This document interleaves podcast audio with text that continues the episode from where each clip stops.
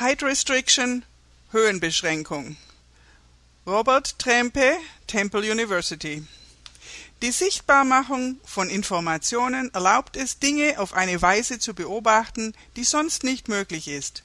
Neue Werkzeuge und Techniken ermöglichen die Entdeckung von neu auftauchenden Mustern, die normalerweise nicht sichtbar sind.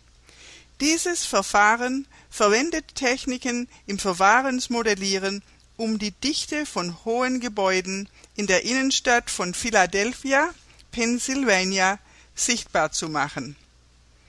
Höhenbeschränkungsrichtlinien für die Durchführung sind einfach.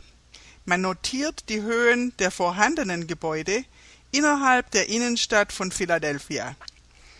Mit Hilfe des Verfahrens Modellierens, um schnell ein analytisches Resultat zu erhalten Während man mehr herkömmliche analoge Methoden anwenden könnte, lässt der Gebrauch von PM die schnelle und exakte Visualisierung von großen Datenblöcken zu. In diesem Falle wurden insgesamt etwa 24.000 Kreise benutzt, um die Gebäudehöhen der Innenstadt von Block zu Block zu notieren.